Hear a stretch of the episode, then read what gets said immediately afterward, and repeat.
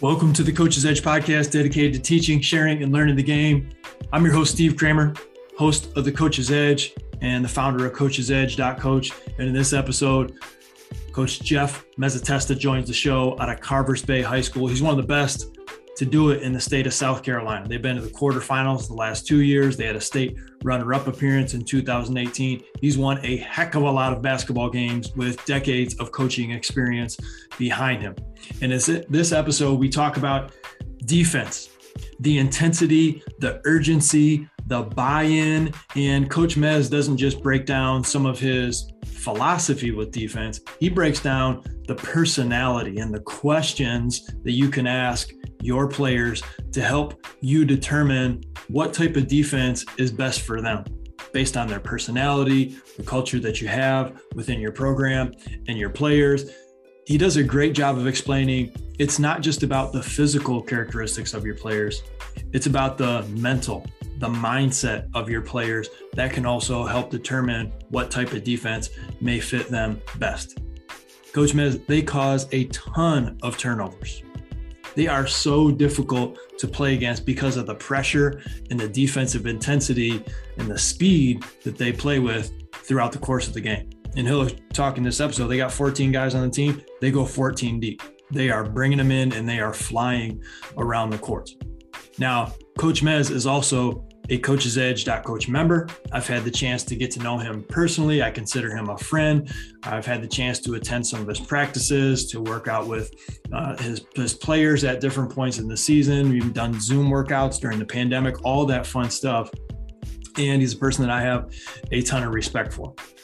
This is audio from some of our Coach's Edge meeting where he talks to some of our other coaches of Coach's Edge.coach and breaks down a little bit of what he does with their team. So if it seems like it skips and bounces around, that's really because I'm just giving you a taste. I'm just giving you a taste of the Coach's Edge meetings that we offer at least two every single month that are either presentations or they're guest speakers or their roundtable discussions. And this is a part of that. So I'm showing you about 30 minutes or so of about an hour um, conversation that we have with Coach Mez about his team and his program. And I hope that you guys enjoy it. And if you want to join Coach's Edge, go to coachesedge.coach to learn more. I'm happy to answer any of the questions that you may have on how you can improve your program through the resources, through the online meetings, through the videos, the PDFs, and all the things that we do to try to serve coaches around the nation. Let's get to the show. Okay, it's on. We got we got coaches in here from shoot Pennsylvania, Maine, Michigan, South Carolina. This is cool. And uh, so I'm going to introduce my friend, Coach Jeff Mezzatesta. And I had the chance to get to know him a couple years ago when we moved down here through a mutual friend. And we were talking on the phone. We hadn't met yet, and he was telling me a little bit about his team. He was telling me a little bit about his program. And he said, Steve, my guys are ferocious. and I, I kind of thought to myself, I was like, all right, this guy's something like just a little over the top, calls his team ferocious. This is new, but I had not seen his team play. And then I saw his team play and I said, that was exactly what they are. These guys are ferocious. I have never seen a team defend the way that this team defends as far as playing like their hair is on fire. Like I've never seen a team just hit the gas constantly uh, the way his team does. And uh, so I really wanted to bring him in to chat with you guys. He's a fellow Coaches Edge member. I've had the chance to work with, you know, his team, some of the players, do Zoom workouts with him, the whole nine yards. And uh, so we're blessed to have him. He's one of the best coaches in South Carolina. They had a runner-up appearance in 2018. They've been in the quarterfinals the last two years and they are a they are hell to to play against and uh, a lot of fun to uh, fun to watch. So, um, Coach Mez, I miss any of the main things right there before I start firing some questions at you. No, brother, I appreciate it. that. Was that was really nice. Um, you know, I've just been very lucky to. This is my 25th year in coaching. I know I look young. Italians don't age, so you know that's the big thing. Um, this is my 25th year in coaching, 19 here at Carvers Bay. We're a small single A school, about an hour outside of Myrtle Beach, South Carolina, in Georgetown County. Um, I've been blessed with some really good kids, some really great athletes. Um, I wouldn't, you know, um, their best basketball is always ahead of them. I always tell them it's not what they're going to get from me. Um, you know, we preach a lot about being a family and being a team, and then they're going to want to get better. But um, I grew up in West Virginia. That's where I learned how to play basketball. Um, huge shout out to that gentleman from Maine. That's outstanding, dude. That's just a great season and a great run. Actually met my wife, who's from South Carolina, and moved down here. My dad, actually, who was a varsity coach, made me start coaching seventh grade basketball. He actually rigged my first varsity interview. Uh, I thought I was going to get the job without a doubt. I walked in, and the guy who was the athletic director was actually on my dad's team in college, and he was Italian too. So I was like, ah, all right, I got to pass on here. I'm going to be good. So I walk in, and next thing I know, uh, the first thing he says to me in the interview, he's like, "Hey, uh, you know, there's no way you're getting this job, right?" I'm like, "Oh, thanks." So I ended up coaching seventh grade basketball uh, the next year. And my dad looked at me and said, if you want to be a coach, you have to learn all aspects of the, of the game. You can't build a program just being varsity. So I had to coach seventh grade basketball, eighth grade. I think he was trying to get me to quit, is what I really think he was trying to do. But uh, I coached seventh grade basketball, eighth grade basketball, ninth grade basketball, JV assistant. Then I then I um I moved here and I got to coach under the legendary Barry Triplett, who is from uh, originally from like up towards York, Pennsylvania. Barry's got like 700 some wins. He's in the Hall of Fame in South Carolina. I always tell everybody we're Class A basketball, but some of the best basketball in our state is Class A basketball. The, the 1A basketball here is real, ridiculously athletic and ridiculously fast and ridiculously just, it, it's almost an insult to play zone uh, at the 1A level in South Carolina. Um, so really that that's that's a little bit about my background, a little bit about me. Um, um, but we're we're really blessed to uh, to have the program that we have, and I thank y'all for tuning in. That's a testament to coaches like you guys who are always wanting to learn. Um, and I really appreciate Steve for having us tonight and having me. Um, God knows I love to talk basketball. I mean, hell, I'm Italian. I like to talk anyway, so you know it, it, it's just how it rolls. But anyway, yeah, Steve, what what do you want me to what do you want me to talk about? So with the all good stuff, good background information. Um, and as I mentioned in the beginning, let's start out with your defensive philosophy, what, what it is, like what's what's the ideas behind it, and then get dig into how do you get kids to buy in to having to play under that philosophy and playing so hard.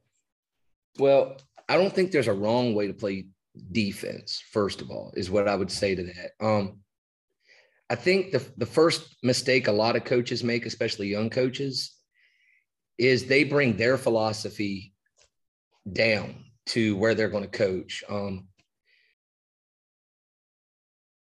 Coach, before we get to the show, we wanted to let you know that coachesedge.coach is launching April 20th, and we'll open that up for about a week and a half. That's C O A C H S E D G E dot coach. We're excited to welcome coaches from around the country who are hungry, who are dedicated to continue to improve themselves, their team, their coaching staff, and their program. This isn't just a resource site where which we do upload every single month with videos, presentations, PDFs to help you improve. Uh, we've got put a tremendous focus on player development and program development, but we have access to culture and leadership exercises, strength and conditioning programs, strategy, X's and O's, different types of sets and plays that you can start to integrate with your team. But even more than that, it's a community of coaches that are dedicated to keep getting better. And that's one of my favorite things about the Coaches Edge membership is the Zoom meetings that are optional for coaches to jump in and we talk about specific areas that can help us all improve as coaches, whether that's practice planning, whether that's late game situations, whether that's handling playing time, the list goes on and on and on. And the Coach's Edge membership has been huge personally for me as I continue to become a better coach as well. If you have questions about it, please let me know. Contact at kramerbasketball.com or at Coach's Edge One on Twitter. Let's get to the show.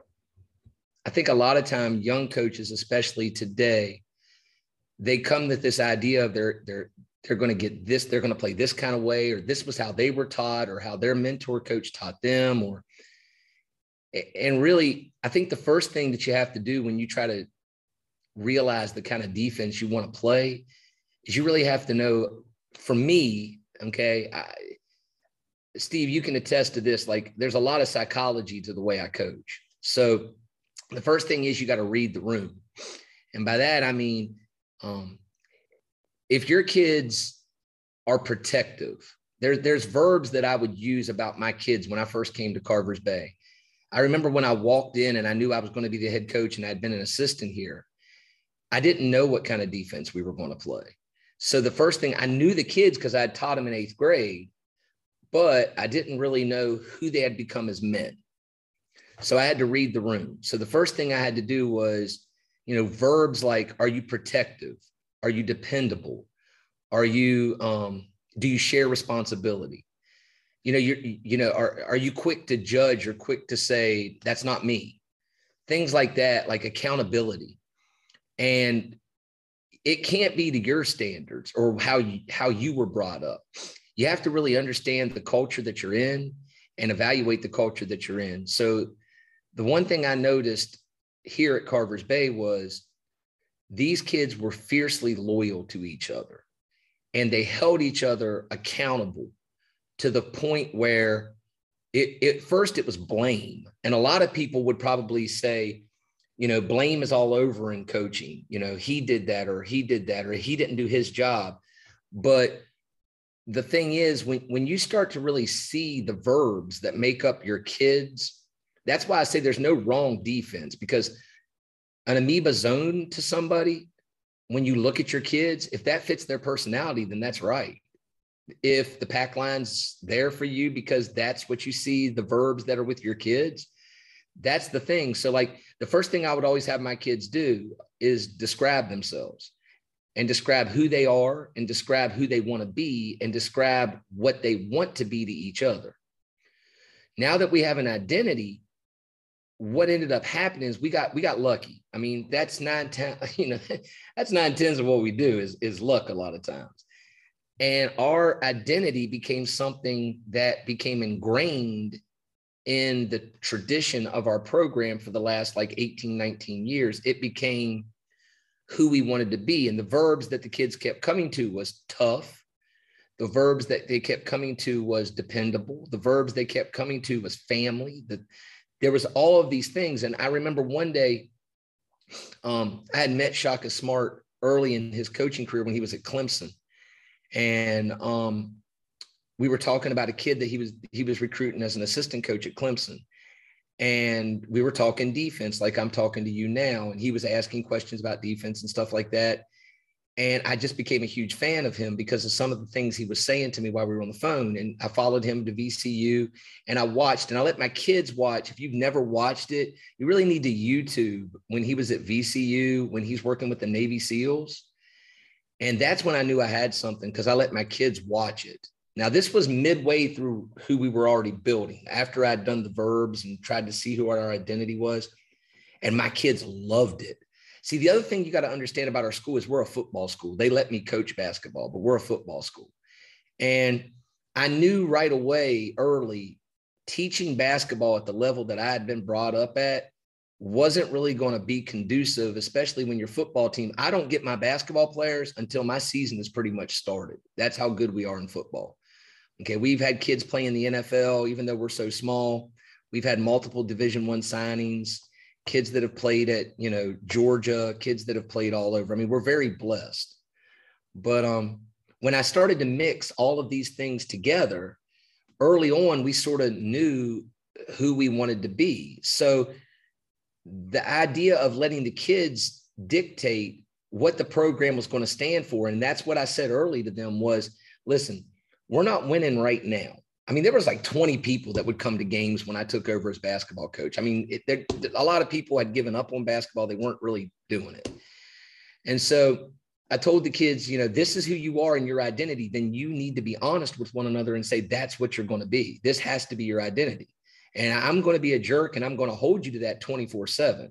So little, and they, the early kids in the program really did a great job of holding to that even when they physically couldn't. Like they walked the walk even when what they were doing was crawling. And the younger kids saw it's like the first year of the program, we were playing man to man and we were taking our lumps. Uh, the second year, you know, the kids really bought in and their whole identity was we're tougher than the kids before. And I was like, oh, I'm onto something. I said, oh, you think you're tougher? I was like, what makes you tougher? So it was a lot of questions about what is toughness and who is toughness and what makes you tough.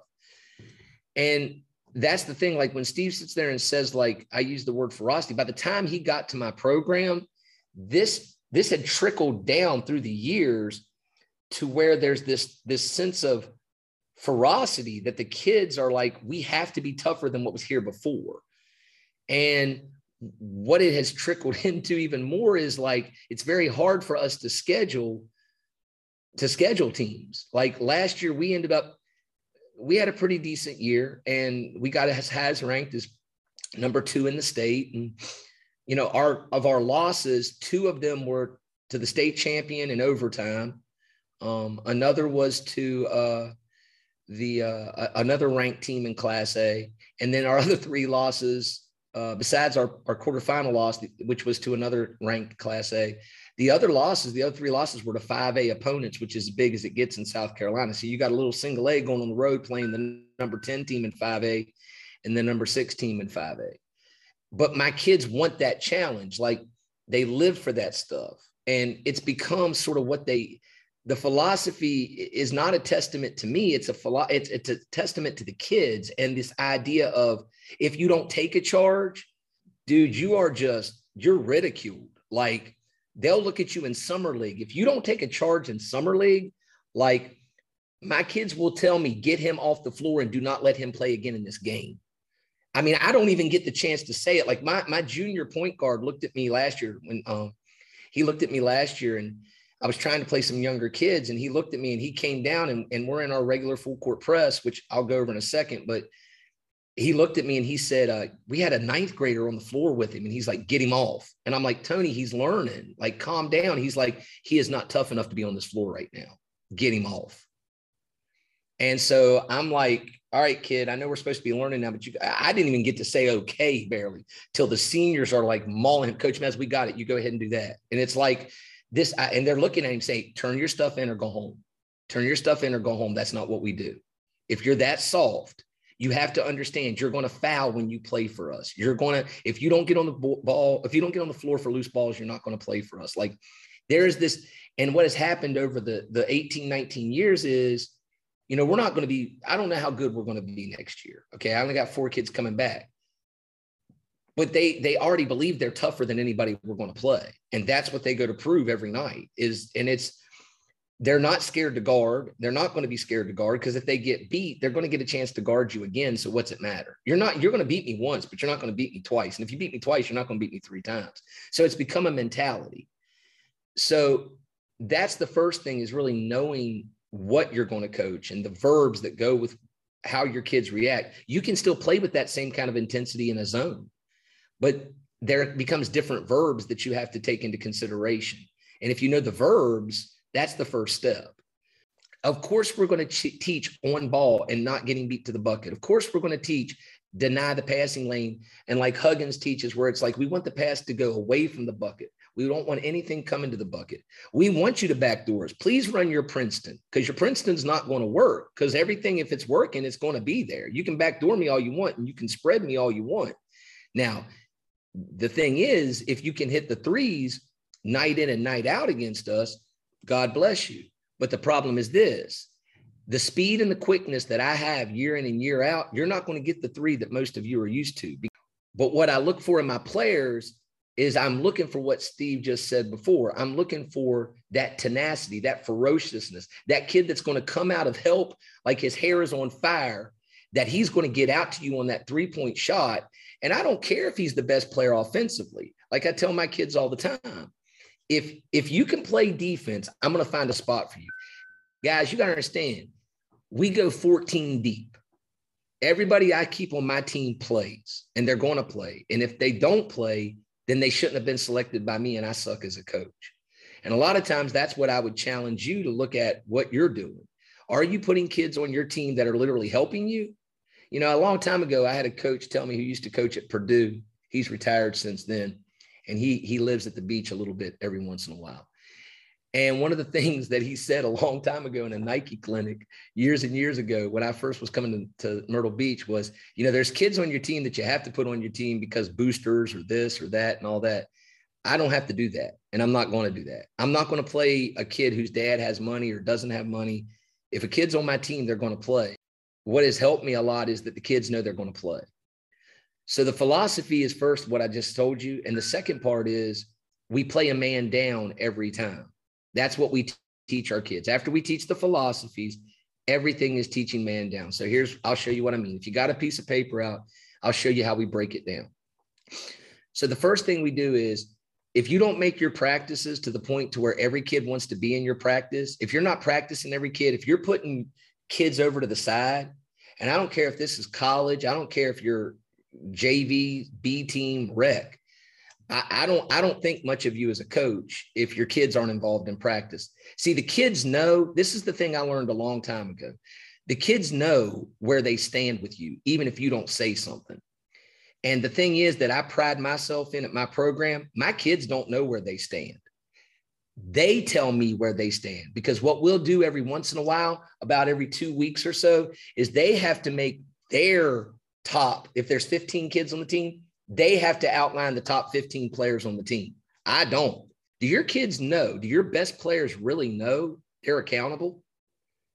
And I don't mean just accountable for their shots and accountable for their points. Like, do they know they're accountable for defense? Do they know they're accountable for taking charges? Do they know they're accountable that this right here from the help position, that's a reach. That's not getting your body over and actually stepping in front to force the kick out to go to the three. Or do they get do you give them the ability to give an out? That's the other thing in our program. So i i know i'm throwing a lot at you but i hope that you're like you asked my philosophy. There's not like a list. There's just this ramble that i'm trying to throw out at you and you take what you like and take what you don't like and see what fits you and doesn't fit you okay? But the bottom line is our kid my kids know i mean if if i'm allowing my kid out like tevin this year Tevin, who Steve will tell you about, Tevin's probably the fastest kid I've ever seen in my life or ever coached in my life. Tevin can hit a can make a layup at one end, and we're, he played in the All Star game, the North South All Star game, which is he's one of the top 16 players in the state of South Carolina, and we're Class A, so you can only imagine they only had three Class A players on the team. So Tevin ends up, the coach looks at him and says, "Tevin, you got to play full court." He goes, "That ain't no problem." So Tevin defends the full court. He'll defend at one and play you full court. Then he'll take the guy to the rack. He'll get the two. He's only five eight, but he'll go up. He gets the bucket. Immediately, they throw the ball in to get the guy going the other way to try and take advantage of Tevin because he's falling down. Tevin's already beat him at half court and is already face guarding him and already making him change directions. And the there was a coach sitting with me from a from a D2 school in our state. He looked at me and goes, Mez, how do you teach that? I said, he knows if he doesn't get up and run to the other end, there's already somebody on my bench that's saying, taking him out, take him out. It's our identity. It's who we are. It's ingrained in us. It is who we, it's what we stand for. But if you make, if you don't stand for that all the time, if you don't stand for what you want, your kids, they're, they're going to know Joe gets the, or Billy, whoever's going to get the out. And what you've done at that moment is you've totally jeopardized your entire vision for your entire program. So, you know, that time we made that state run, the kid who was number 15 on my team, I told you every senior got offered a scholarship that you had to hold what the expectation was. So you got to ask yourself, are you holding the expectation? After that, we play a man down, everything. So, like I said, say I got 15 kids on my team. I'll have nine kids around the perimeter. This is why I said the piece of paper. So I got nine kids around the perimeter. Okay. Say I got 14 kids. Now I got five kids playing defense. So we're playing nine on five half court. Offense is only allowed three or four passes. Then we, or at first they might be allowed seven passes. Then maybe we get it down to where they're only allowed three passes. Then the next time might be six. It all depends on what I want to work on that day. Um, I, till we get when we get to the end of the season, it's unlimited passes. Beat them beat them. The other thing about it is this, like Steve talked about ferociousness. So, well, well, let me finish that other thing. So we do a lot of stuff, like I said, outnumbered. Um, I might actually take three kids, four kids, put them in half court scenario, and um, the rest of the team's playing them. And where you might coach kids that are like, how can you expect us to, to win? There's four of us against 10 of them. That doesn't get said in my practice. Those four kids expect to win. So that's what I'm saying. Like, are you are you passing that on to your kids or are you giving them an out saying oh can i there's four of you no no there's four of you and you're supposed to be the four best on the floor can you take out those 10 and then it really teaches them how to rotate it teaches them how to get each other's backs and the fights that happen are just awesome. The verbal confrontations i love because they look at each other and they, expect each other you know instead of failing. And we transition that into full court also where that we'll have four kids bring it down and working on stopping ball. And then the trailers have to start at half at full court. And then they're not allowed to get into the game until the two kids that are back are stopping the four kids. And and that the reason i'm saying all that is we don't run in our practice there if you ever came and watched us practice like i don't line my kids up the other part about our defensive philosophy is running has to be fun if you ever use running as a punishment, I just I don't know why you would ever want to do that in basketball. I mean, think about it. If you were coaching cross country, would you use running as a punishment? If you're coaching track, would you use running as a punishment? Then my God, why in basketball would you use running as a punishment? You want your kids to love running. You want them to be deer. You want them to absolutely love running in a herd and you just you have to have that mentality so we never run for punishment that's the kind of stuff i'm saying it has to be this complete mentality but if you're running your kids for punishment then how are you going to make them want to run when it when it matters so that's the big thing about our philosophy and we live with mistakes that's the other thing we live with mistakes but we practice perfection and i know those two things don't sound like they go together but we live with mistakes for the purpose of we fuss about every little thing. So my four assistant coaches and I, we're always on them. You're getting fussed at 24 7. We're creating a hostile work environment all the time. We are creating chaos 100% of the time. We're creating, we want you to get fatigued. We want you to get tired. We want you to get so mad you walk out of the gym and quit on your teammates. So that way, when you do that, when you have to walk back in the gym and ask for ask for an apology from them yeah but what are you going to give me for that apology that accountability you have to instill that at your weakest moment that you still have to find a way to be strong so when you ask about the philosophy it's not this this x and o stuff like i'm a first year coach it just becomes an identity and those are some of the intricate details about some of the stuff that we do and those are you have to understand they're not um, negotiable. None of those things are negotiable. And if they are, you can't play for us. I don't care how talented you are. Tell us a little bit about uh, you know where you're forcing the ball, what some of those rotations are. Um, you guys just force so yeah. many turnovers combined with kids just chucking the ball like five feet above somebody's head out of bounds. Tell us about kind of some of the strategy behind that. Okay. Now, this stuff I don't get as long winded and it's easier. It's just the philosophy is hard. I just need y'all to understand that because it's it's an all encompassing thing. All right, as far as principles, okay, we are always going to. Uh, my assistant coach and I, Coach Morton, we always get in a fight because he wants hand he wants the ball in the non-dominant hand. We find that a lot at our level of basketball. There's a non-dominant hand, but that's not going to help. Like my dude from Maine, that's not going to help you because everybody has two hands.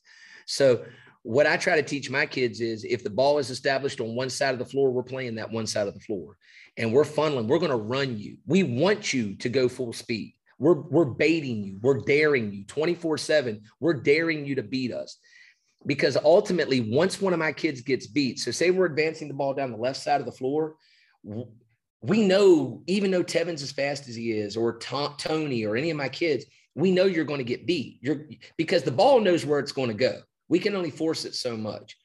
But what, what they don't realize is we play for mismatches. We want mismatches.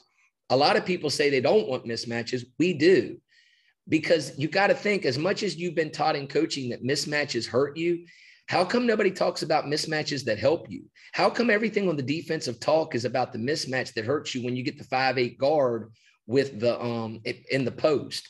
You're not going to get the five eight guard in the post if the point guard has been pressured to the half court and you have the, the, the, the six foot two or six foot three forward coming out, you now have a length mismatch. And for us, like my power forward that's coming out, like it's not a mismatch. I mean, he's got more speed than most people you'll see.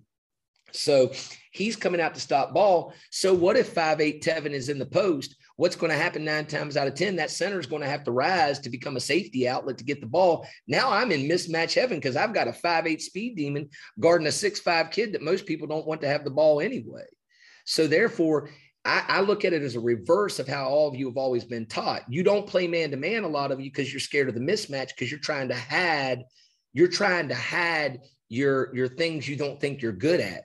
Dude why would you have the things you're not good at? Because literally you're always playing catch up then. Why would you not try to hold your kids accountable and make them come out and play live with the mistakes have something to work at and then teach a rotation like you're asking me like the rotation is always the same. If you're playing outnumbered the kids are going to learn. It, it's no different. Take a read and react offense. If any of you ra- run a we run a dribble drive and read react okay? That's what we do. We don't teach kids how to run basketball plays. We have a couple quick hitters but everything we do is teaching kids how to play basketball all right?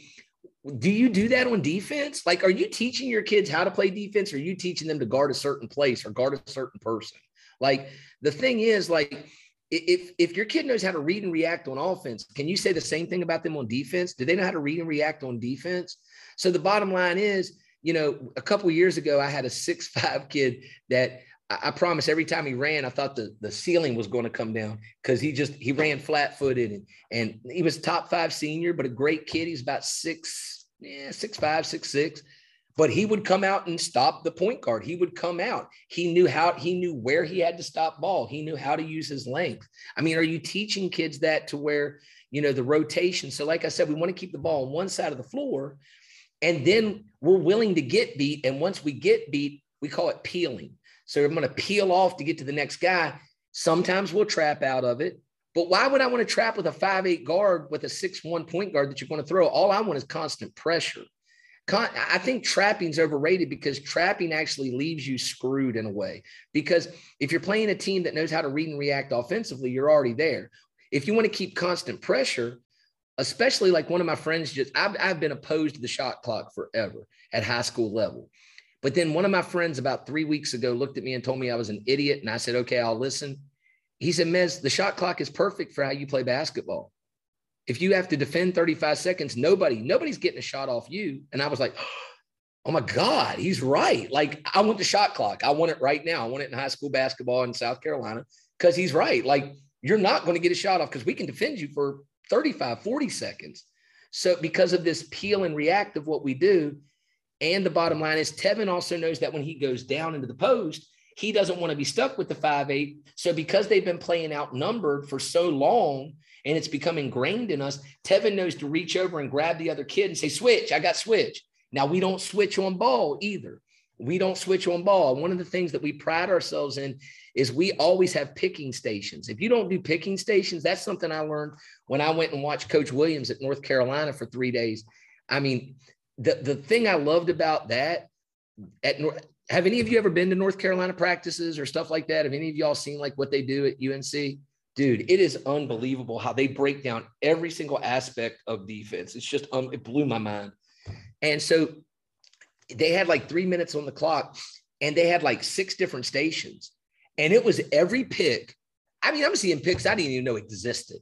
And everything was about how do you defend? If we're going to play man to man, do you know every part of the pick? So, like, that's when I learned things like how to NASCAR. Like, I'm, I'm not going do y'all know what NASCAR? I'm going to put that in.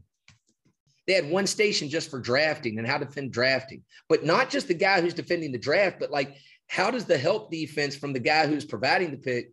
How does that defender? Where is his body motion to where in reference to the person that's coming? And I'm just like the intricate details. So like we do that at practice. So like we have picking stations all over. We defend the up pick, how to defend the down pick. We might take you know 25 minutes in practice one day when we're working our defensive stations and how to hedge a pick, how to hedge a up pick, how to defend a down pick, how to how to defend a double screen, how to defend. And so we're doing this like 24 7 and we're rotating, but we're creating chaos while it's going also. Um, So each coach does it. And um and stuff like that. And, and then the simple fact of just the rotation and the constant pressure on the ball. And again, it comes back to I'm not saying we're trying to foul you, but if that referee's not blowing the whistle, then guys, you're not playing defense because we don't play off ball. We're going to play with chest. We're going to play with active hands. We're going to play with active feet. We're funneling the ball to the baseline. Now, if you get the ball to the short corner and you try to take it in from there, now you are going to get trapped. If you put yourself in a position where you get behind that bucket, then it's over. But other than that, that's really that's a really a lot of what we do.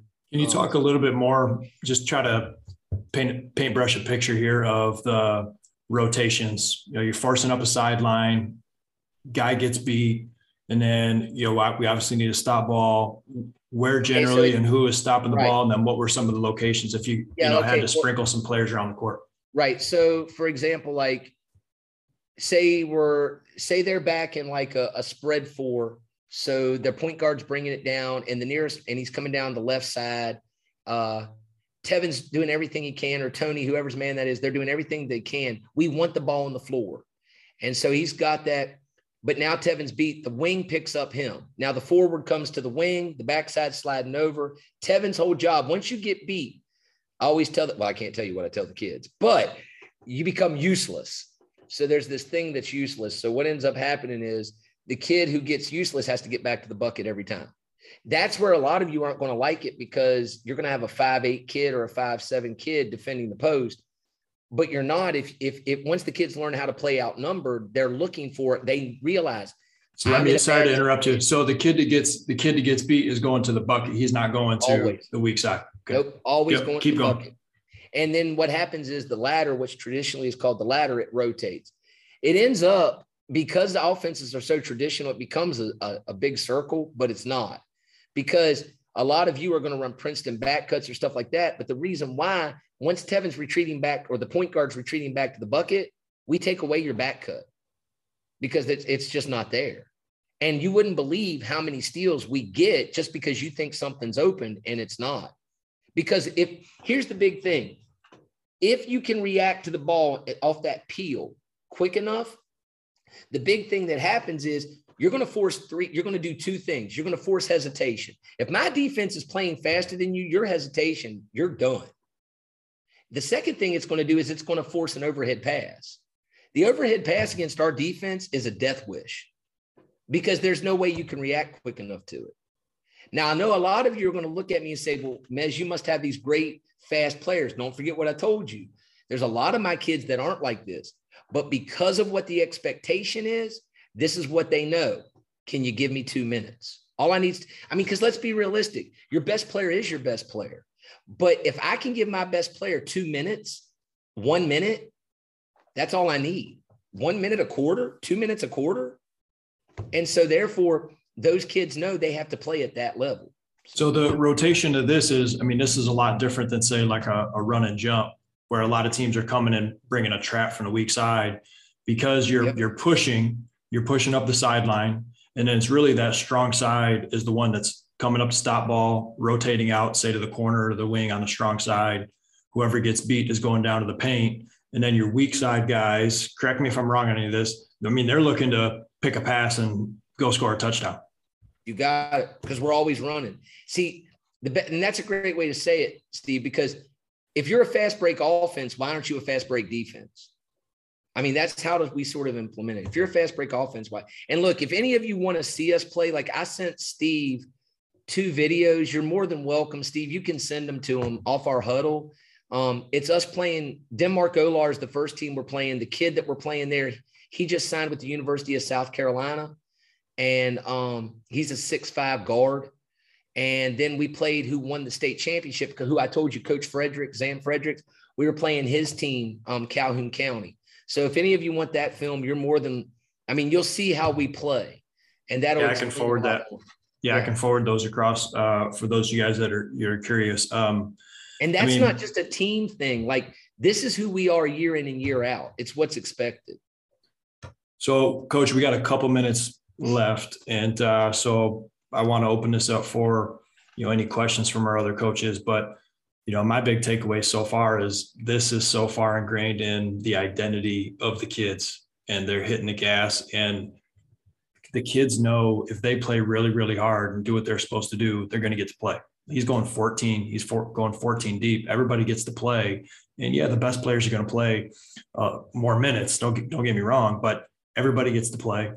And so, from that standpoint, these kids aren't so gassed because this is, I mean, this is tough. The way that they play, I mean, it's up and down, up and down, up and down, up and down. But he's just bringing in new guys. And so then you look at the other team who's going like seven deep, and most of the time they've given up in like the seven second quarter of the game. Like it's it's just it's crazy to to watch. Um, any questions that you guys have or curious about whether it's a strategy piece and you think that they do in practice? I've seen the nine on five drill and I was like, this is the craziest, most chaotic. I was like, I, I was sitting there watching. I was like, I don't even understand what's going on right now. But the kids are like, you know, talking and yelling at each other and saying, "No, that was your guy." And then I'm like, "All right, obviously it works." So I'm, I'm just going to sit here and watch. And that's my, I love that drill just because everybody's playing and you're getting better offensively because you're telling the kids to score. You're telling them, embarrass them. There's there, there's there's nine of you to five, like embarrass them. But this is where my philosophy is. If that referee's not blowing the whistle, are you really playing man to man? I mean, that's the bottom line. Does that make sense? So even if I've got eight kids, are my eight kids making the referee blow the whistle? Because you can play with tenacity. Okay, my high school from West Virginia came down this summer and they played in our summer league, which if any of you are high school coaches and you want to come, we would love to have you.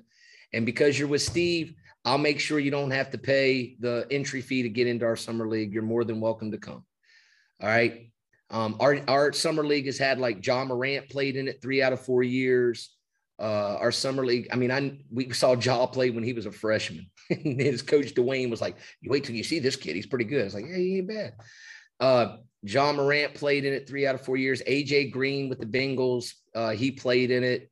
Uh, Bruce Ellington, who was with the Texans, and I mean, we there's a lot. I mean, our our summer league is one of the oldest in the state that I started years ago. Uh, but the reason I'm saying that is, I don't. I, I really don't think that I would change my philosophy about playing defense, no matter how many kids I had, because I firmly believe I wouldn't have eight. I mean, I'm going to go find two other kids that can fill that one or two minute. I mean, I, we we we do, and I did that early in my coaching career. I started. I, I focused too much. Man, I can't remember who told me this at the Nike clinic. I can't remember Bob Knight said this or who said this. I think we focus too much on what our kids can't do instead of focusing on what our kids can do. And when we spend so much time trying to cover up what they can't do, we don't get the full extent of what they can do out of them. And that sort of handcuffs us as coaches. So they're like, when you when they see that, then parents are looking at me going, I want my kid to play in this because they know their kid has a chance. Can you honest to God tell me that when you look at basketball coaching that we do today, are you honest to God telling me that we, we do all this stuff like what Steve does, where he literally works to bring the greatness out of kids? Are you really honest to God telling me that we're doing that for these kids, that we're really giving them the opportunity to really do, or have we already evaluated them? I mean, I'm telling you, I don't think we do. I mean, I do it with my kids. So I know if I'm doing that with my kid, and I just think that's something we have to look at ourselves about. We go on and on. This was fun, Coach Mez. I appreciate appreciate you, coaches. Thanks for jumping in and uh, listening to Coach Mez speak uh, speak a good word, much much above and beyond uh, defense and uh, everything else. And um, Coach Mez, we're going to have to have you back, jump on some topics and some some future meetings. This was awesome. Thanks for jumping in. Yeah, I'm sorry I'm long winded, guys. I mean, you asked me a question, I talk. I'm sorry. Like I said, it's Italian. I can't help it. But thanks to Steve. I look forward to coming back and listening to you guys. Um, I just, I really appreciate, um, I love it. I really do. And I love the kids and um, I appreciate everything you guys do. I mean, I really do. I don't know you all individually as coaches, but just to do what you're doing here to come in, that's just amazing. And Steve, we love you. I mean, I can't thank you enough for what you've done for our kids and what you've done to our program to help take it to another level. I just I can't thank you enough. Not a lot of people want to come out here in the continent tobacco fields and work with our kids. I mean, I really do appreciate it. Yeah, I appreciate it. I appreciate it. Well, thanks guys for for jumping into the meeting. That was a that was a lot of fun. If you guys need anything, if there's anything that I can do for you, uh, please let me know. And uh, thanks. Thank you for listening to this episode. You can feel Coach Mez's passion you can feel it coming through the audio on this. He's just got such a huge passion for for kids, for the game of basketball, for sharing the game that that he loves, and we are just we're blessed to have him as part of the Coach's Edge, Coach's Edge Coach, and uh, the time that we spend with one another as coaches, just a couple times a month, has really allowed me to become a much better coach. And I know uh, our other coaches with Coaches Edge Coach can do feel the same same way. So if you're curious about joining the Coaches Edge, please reach out to me. It's contact at kramerbasketball.com, at Coaches Edge One on Twitter. And if you enjoyed this episode, as always, a positive rating and review goes a really long way. Big thank you to Coach Mez for taking the time to be on the podcast and more importantly, speak to our Coaches Edge members. Thanks again and get after it today.